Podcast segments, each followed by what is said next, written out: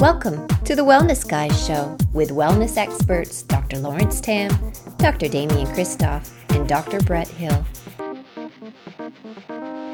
Welcome to the Wellness Guys. I'm Dr. Lawrence Tam. I'm Dr. Damian Kristof. And I'm Dr. Brett Hill. And this is the Wellness Guys Show, a weekly show dedicated to bringing wellness into our lives. And today we have a very special guest who with us today who's going to talk about poisoning our bodies. Um, we've got some interesting topics from a uh, recovering corporate lawyer and a successful software company consultant to the IT industry. But today we're not going to talk about anything to do with lawyers or starting companies. We're actually going to be talking about how he um, took himself with 40 extra kilos in his waistline and basically found out that he was poisoning himself with sugar. Welcome, David Gillespie. G'day. Uh, David, tell us about your book. Um, I think it's called Sweet Poison: uh, Why Sugar Makes Us Fat. Tell us how you got started with this book, and you know why did you actually decide to write this book?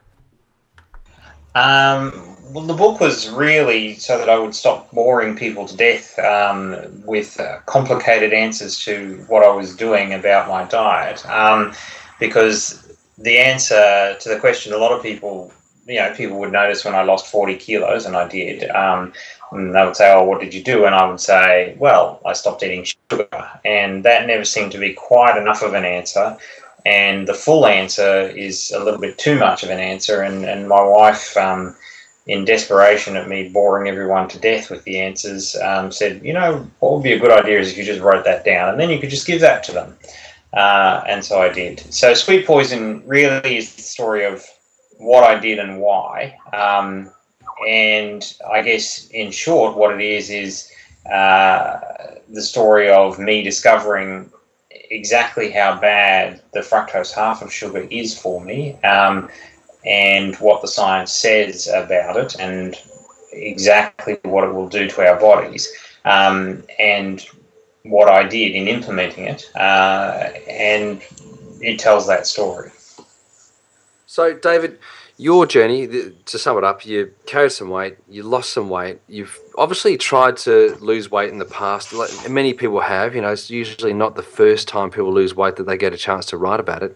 But um, in discovering, you, look, did you do the low fat thing? Have you done that before? I'd done everything. You know, I, I didn't wake up one morning 40 kilos heavier. I'd, I'd steadily put on weight um, to, to, over decades. And, you know, as a lot of people do, you know, you, you a little bit heavier here, a little bit heavier there. Next year, you have to upgrade your pants size, um, and and so you're steadily putting on weight. Uh, and I'd done all of that, and every now and then I decided, uh, you know, this was no good. I need to do something about this, and I'd try this or that diet that I'd heard on the television, you know, cabbage soup diet or Atkins diet or whatever you want, and they all worked. Uh, they all worked for exactly as long as my willpower lasted, which was usually around about two weeks. Um, and um, they would, you know, knock off a couple of kilos, um, and they'd be horrible, and uh, I'd be hungry the whole time, and uh, then the willpower would give out, and the the whatever weight I'd managed to lose would usually come back with a bit of interest. Um, so I knew pretty well about dieting, and and I knew how they worked. And, and all of that was a little bit illogical to me because it seemed to me, looking around at the planet, that we were the only animal on it that needed willpower to control our weight. Every other species um, can control their weight on autopilot exactly the same way they control their height or their skin color. Um, and yet humans seemed uniquely in need of willpower in order to control their weight. Well, us and any species that we feed are in that category, and every other species seems to be just fine. Um, so I started to want to know. I'm the kind of person who wants to know how things work, and I didn't feel that I understood how our body worked or how we processed food, and so I started, I guess, on a journey of investigation, trying to find the answer to the to the to that simple question, which is why was willpower so uniquely necessary for us? And, and so, what was the what was the aha moment, David? When was it that you went, "Wow, maybe it's sugar"?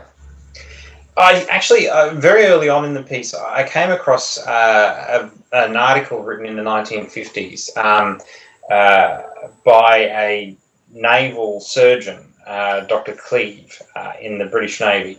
And Dr. Cleave wrote an article which was not exactly user friendly, but his article looked at sugar. And I think on about page five of that article, he put a graph that he'd managed to put together from various data sources, which showed British sugar consumption since I think about 1870 through to when he wrote the article, which was in the, in the 1950s. And the graph was just an extraordinary upward curve of sugar consumption. And he said, just take one look at that and tell me that we're not doing something really unique in the history of, of humankind in terms of changing what we are consuming. And he didn't know anything much about the science, but he did know that when he told his patients not to eat sugar, they, they started losing weight incredibly quickly. Um, Interesting. and, and and and I thought that is interesting, but why would it be like that? And that's when I started looking for a scientific explanation as to what might drive that. That's fascinating because you know many. You know, there's been so many diets, and I suppose that we have a lot of stuff that lingers around from the 1980s. But to think that you know way back then there was at least a suspicion that sugar might have been the poison, might have been the problem, and then you know you look at the early 90s and the resurgence of the Atkins program, which you did mention that you'd done, and uh, and and that excluded you know, obviously sugar and all kinds, of, all carbohydrates really that excluded that. And now we've come back around, and now many people are eating more primal. They're going to the paleo thing, and the one key thing, like the underpinning piece of this, is that it's low sugar or restriction of carbohydrates. It seems to be the winner. And uh, in everybody that we interview that has any kind of what, what seems to be fair income, true knowledge of health and wellness. Sugar seems to be the poison, and you, you aptly named your book that. And it's interesting that, you, that that was what you wrote about, which is so great. But it's obviously ruffled a lot of people's feathers too, which I think is a classic because you know these people um, whose feathers you, have ruffled are often uh, paid by people that have other ulterior motives. And and of course, um, I, I just love that you've done what you've done. I think it's great. But um, there's many people out there pro- probably thinking, oh, well, you know, it's, it's good for him to go and write a book and all that sort of stuff. And, you know, he just cut out sugar and he must have had lots of support from his wife and all that sort of stuff. And they've always got excuses. But where do you start? Like, how does somebody start by cutting out the sugar? Because it's such a big thing. The first thing you've got to do is realize that you're addicted to this substance just as much as you're addicted to nicotine or caffeine or any other addictive substance it's not food. It's a highly addictive substance, and you have to understand that that is what you're dealing with, and you have to treat it in the same way. The only way to stop eating sugar permanently is to break that addiction, which means going through a withdrawal period, very, very similar to a nicotine withdrawal period. Now, most people who've done both tell me that they're they're identical. I've never smoked, so I can't tell you whether it is or not. But most people who say I gave up cigarettes and then I gave up sugar tell me that the experience is very similar. There's this two to four week period where they go through withdrawal, where they have uh, mood swings, where they have cravings, where they have uh, depressive feelings, etc. And that addiction is what drives what they perceive before they give up as hunger, and it's not. Um, it's just an addiction giving us cravings, which feel like hunger. And, That's interesting. And the reason that, that they feel like hunger is because the addiction mechanism knows that that will get us to eat sugar. And the reason it knows that is because in today's society, eating anything pretty much guarantees that you'll be eating sugar. unless it's grass fed cattle. So that's well, uh, unless, unless it's whole food. And, and true. The, the reality is though that, that 80 to 90 percent of what the average person eats is not whole food. Um, and if they're buying food in a packet of any description if someone else has made their food for them you can be almost certain that they've put a significant amount of sugar in it. If i gave you a task if i said go to the local, local supermarket now and write down a list of all, the foods um, that have that are processed foods uh, not whole foods that have more than three grams per hundred, sorry, that have less than three grams per hundred sugar in them, uh, you would need a postage stamp to write that list on, and you'd probably still have room for the Lord's Prayer. It's a very, very short list indeed. Yeah, that's Yeah, it's amazing, isn't it? And you know, we've spoken to others about this, and I remember Robb Wolf telling us that he'd had someone who he'd helped to give up sugar, or perhaps it was carbohydrates, but talking about the fact that they, they'd actually been a recovering drug addict, and they'd actually found it easier to give up the drugs than they had to give up the sugar, which was just amazing. When Um, you talk to people, when you talk to people who do who treat addictions, um, particularly alcohol addiction, uh, I've, I've spoken to some very interesting folks who are involved in treating Aboriginal alcohol addiction, um, who said they've always known um, that it is easier to treat alcoholics if you take them off the sugar at the same time as you take them off the alcohol. Um, and, and I've thought that that's a very interesting thing. Uh, there's there's no medical evidence to back that up. That's just anecdotal. But these are people who've got to find easier ways to do their job, and that is one of the ways they find. I think I think that makes sense because I think it, it links in with what we know about the stress response in the body and, and the different ways you can stress your body. And, And so we know when that stress response is switched on, then then you tend to be in more of a craving state. You tend to more open to those addictions, I guess. Um, so I, I think it happens in uh, in lots of different addiction areas. I often think about it when I'm sitting. You know, you go through a pub and you see the pokey area there, and you see all those biscuits and sweets, and you know, and you think, well, it's interesting that they choose to have you know the coffee and the the, the biscuits and the carbohydrates there as a free thing in those areas. And and I often wonder whether there's a link there that they know about that perhaps they haven't told us. Ooh, Breno, you could be onto something, mate. Ooh, you might have uncovered, uncovered something. Yeah. That's interesting. You know, Well, it's, David. it's why smokers often, when they give up the smokes, switch to sweets. Um, all they're doing is transferring an addiction, and and that's a well-known facet of addiction, which is that um, when you break one addiction, you have to be very careful not to transfer to another. We have spoken about that, and I think actually we did speak about this with Robb Wolf. Was the cannabinoid um, um, response or um, receptors, you know, respond similarly to carbohydrate fuels, which is interesting. You reckon, David? Do you reckon that when you did other low carb eating programs, that you know how you said before that you were hungry and it lasted two weeks? Do you reckon that was you coming off your addiction? Um, it, it possibly was, and and not realizing that that's what I was doing. Um, and that's why I said the first thing you've got to do is realize that what you're doing is breaking an addiction, not dieting. Um, because once you get through that phase, and like I said, for most people it lasts around two to four weeks. Once you get through that phase, though, your view of food in general ha- has usually changed quite significantly. Um, you're no longer being driven by cravings. You're no longer desperately seeking food, um, or what was really going on was desperately seeking sugar.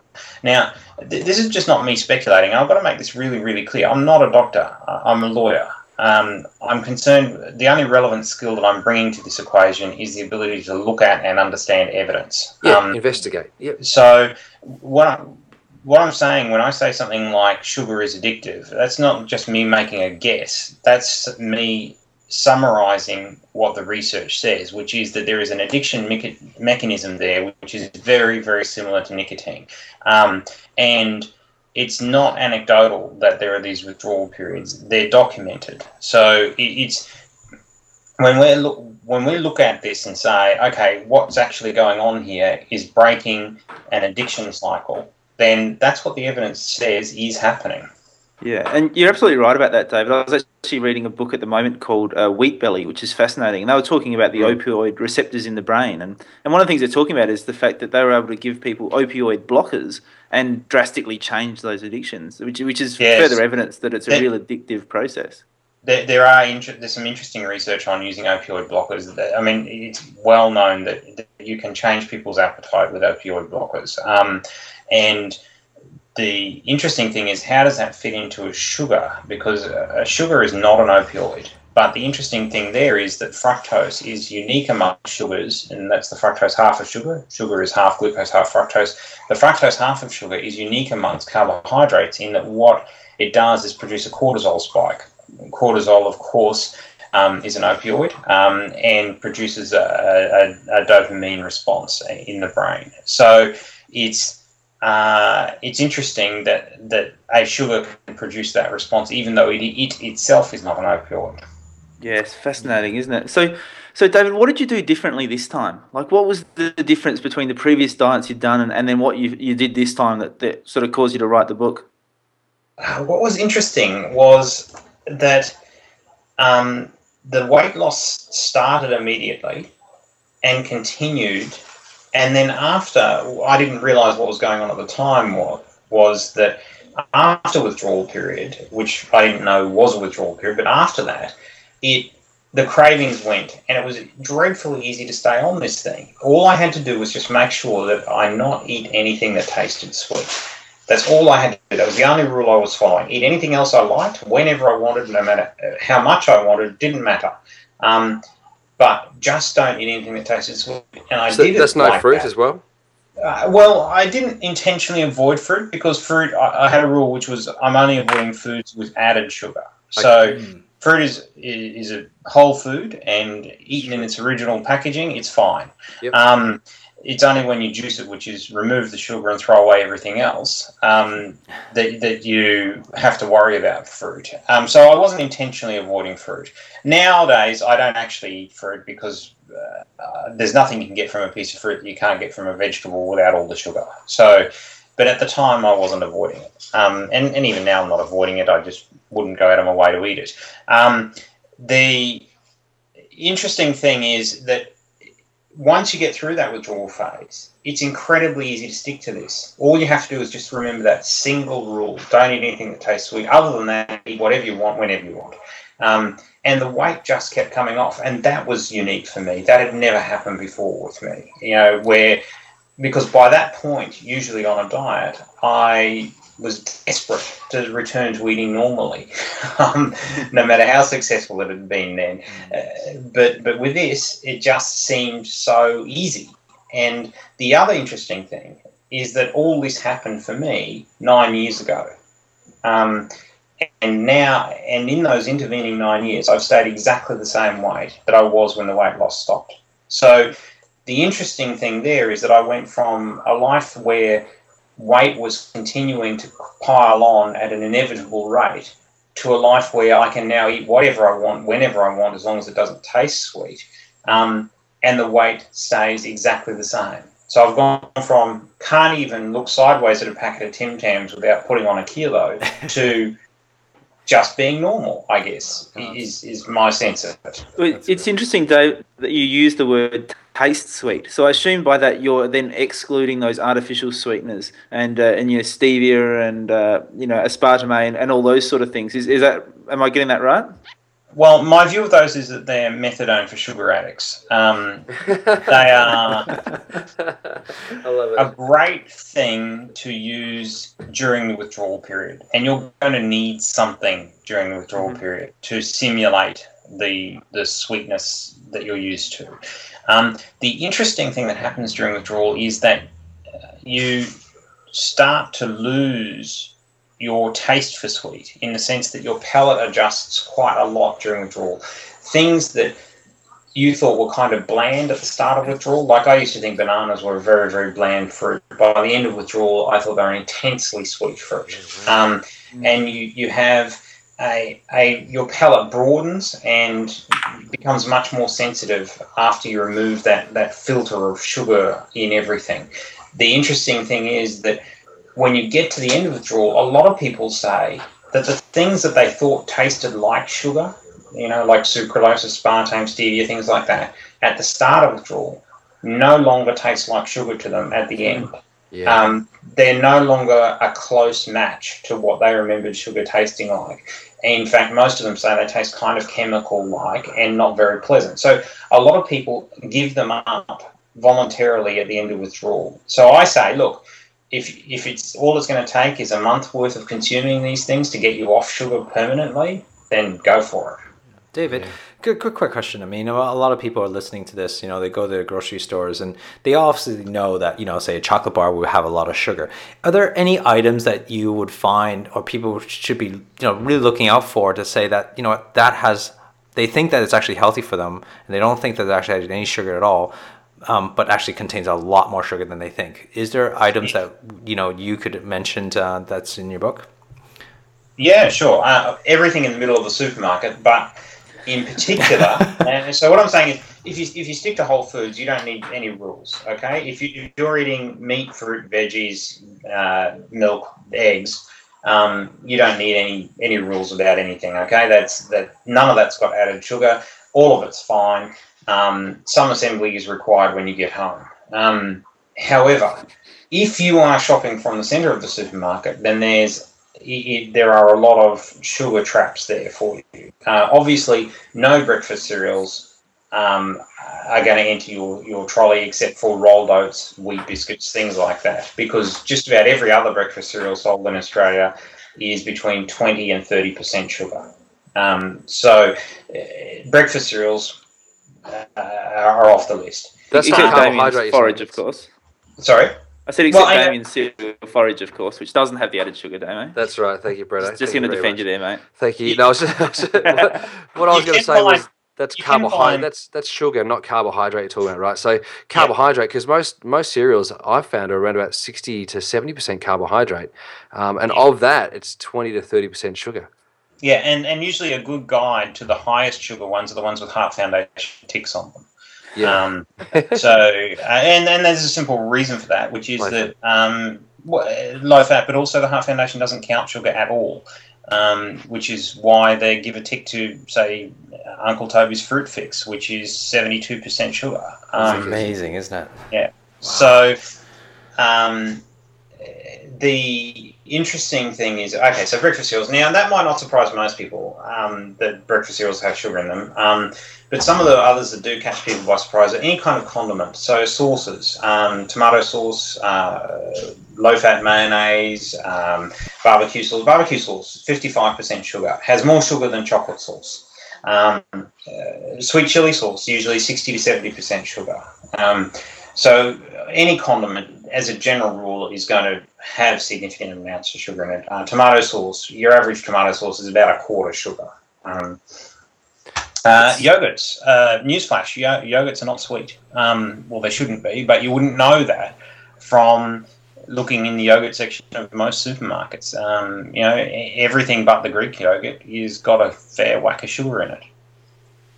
In different forms too because you know david when you say that i know there are some brands out there that use a um, like a, a, a grape concentrate or grape juice concentrate.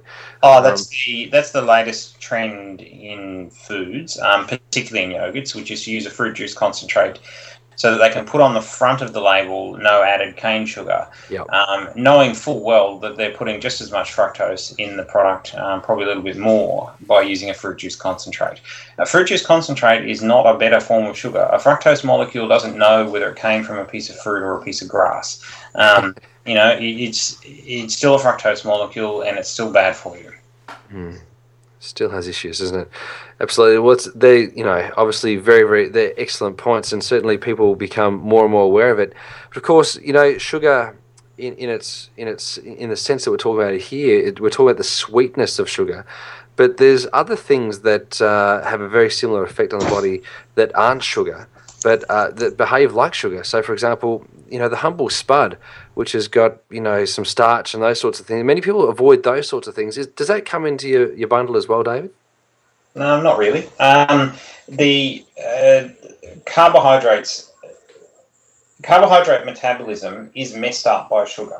Um, so fructose affects our ability to metabolize carbohydrates. You know, as you would know, the, the vast majority of what we eat is ultimately turned into glucose because we're a machine that runs on pure glucose. Yep. Um, and what fructose does and how it does a lot of the dreadful metabolic stuff that it does. Now, I should emphasize here being fat is the least of anyone's worries about fructose. It's just the most obvious symptom that we get from it. And, and luckily, in a way, for most of us, it is an obvious symptom that gives us a warning that something's going on. Mm. But the real danger is what else is going on under the surface with fructose. The way it is metabolized by our body is quite different from glucose. It's metabolized directly to fat. It interferes with our appetite control systems. It, it makes us fat by breaking our internal fuel gauge. In doing that, it creates fat around the liver, or so called visceral fat, which ultimately leads to insulin resistance and type 2 diabetes.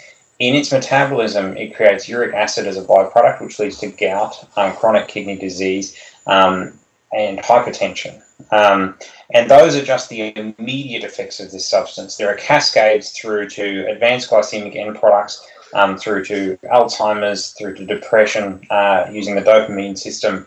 Uh, and even through to heart disease because of the effect that it has on LDL particle size. So there's a lot of cascading effects from this one molecule. Um, I think that actually happens not only just from fructose, mate, but it actually happens from just too much blood sugar, just generally. Of course, you know. So, so yeah, so that getting back to your question, then let's talk about that. Yeah. Because one of the really interesting things about fructose is it messes up our carbohydrate metabolism.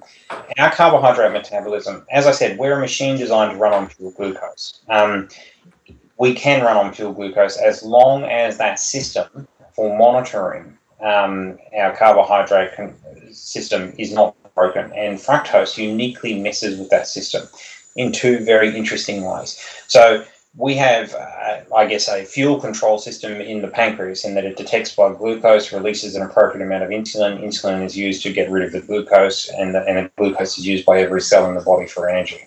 Fructose messes with that system by interfering with that insulin signal, signal uh, and hardwires that signal increasingly off center so that you're you are increasingly not getting the response from insulin that you previously would have gotten. This is termed insulin resistance. Do it for long enough, and it turns into type 2 diabetes. But fructose is interfering with that, that signal from insulin to um, our appetite control centers in the brain, telling us to stop consuming because we've consumed enough carbohydrate.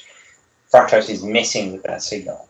So, in consuming fructose, we actually uh, paradoxically end up with a higher blood glucose level. So it's the fructose interference with the signal that the, that controls our blood glucose level that ensures that ultimately we end up with too much glucose in our bloodstream. Remove that metabolic interference, remove that that um, that disabling of that signal, and people's carbohydrate metabolism starts to return to normal.